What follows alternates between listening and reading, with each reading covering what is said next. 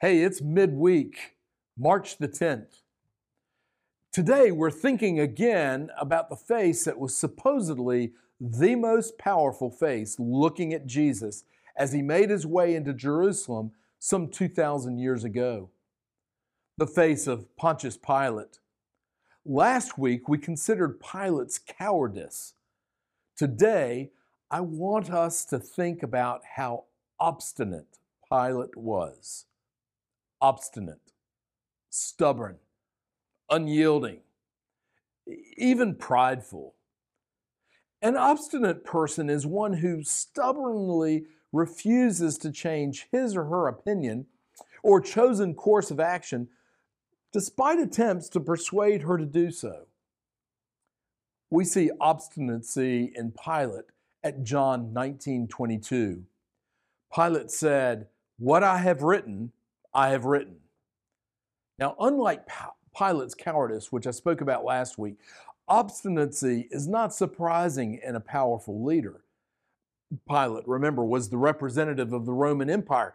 He could take a position and hold it as long as he wanted to. He had a Roman legion to back him up. Pilate had never met a man like Jesus, whoever has. His wife had warned him to let Jesus go, but Pilate's cowardice got the best of him, and he sentenced Jesus to die on the cross. Now, by Roman law, when a person was crucified, the crime for which he died must be posted above his head. So Pilate ordered the sign to read, Jesus, King of the Jews. And he had it written in Hebrew, Greek, and Latin. So just about anybody coming there would be able to read it. Now, the Jewish authorities, the priests, uh, the Sanhedrin, they were outraged. Remember, they had pushed to have Jesus sentenced, but as a pretender to kingship, a, a rival to Caesar Tiberius. And Pilate had agreed and sentenced Jesus on this charge. But now the sign declared that Jesus was actually the king of the Jews, a, a declaration made official by the most powerful country in the world, Rome.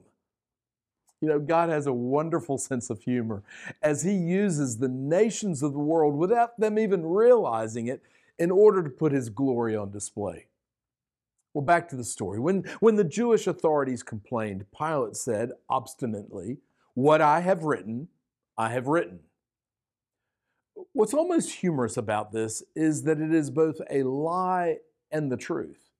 It was a lie because Jesus was not the king of the Jews at least not in worldly terms of kingship. It was the truth because he was king of the Jews, spiritually speaking, and of course we know of the Gentiles also. He was not a pretender to Caesar's throne because Jesus' throne was far above Caesar's. But there was another aspect of what Pilate wrote that is also true. You see, when Pilate said, what I have written, I have written. He was speaking about a sign, that sign over Jesus' head. But the truth is, what Pilate had done with Jesus was written in Pilate's life story. It was part of his history and it could not be undone. You and I, each day, we begin with a fresh page on which to write yet another chapter of our life story. And, and when evening comes, what we have written, we have written. So when Pilate held to his words on that sign above Jesus' head, he may have thought somehow that he was being firm, even courageous, but he was merely obstinate. He stood his ground only to irritate the Jews who had pushed him to do what he did not want to do, what gotten him in trouble with his wife, he stood his ground only because he was trying to salvage some little bit of self respect. He had struck his flag to the God of noise, and now he was trying to regain some sense of self obstinate. Where is this vice true in your life, in mine?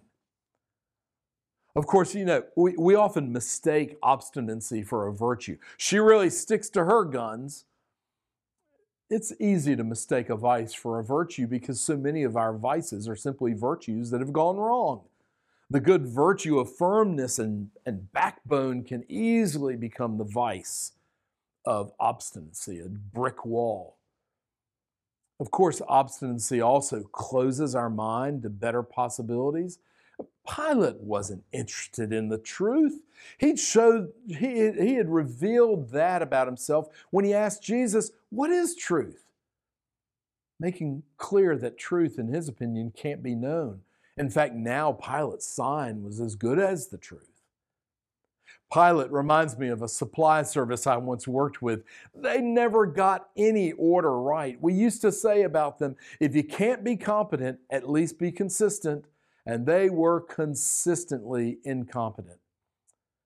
Pilate stubbornly stuck to his incompetency. What I have written. You know, the worst thing about obstinance is that it always thinks it is right. And there's nothing quite as unattractive as when we think we're always right. Friends, don't we know that we have to admit that we are wrong in order to receive forgiveness? So, what do I, what do you have that we've done wrong? Of all that has been written in our life's history, it's not all bad, but it ain't all good either. So let's keep moving toward Easter with hearts that want to say, I was wrong, Lord. Let me taste right now the sweetness of your forgiveness. And then let's share that sweetness with others who have wronged us or who we have wronged. Listen, you take care of your own list. Mine is more than enough for me to work on. After all, what I have written, I have written.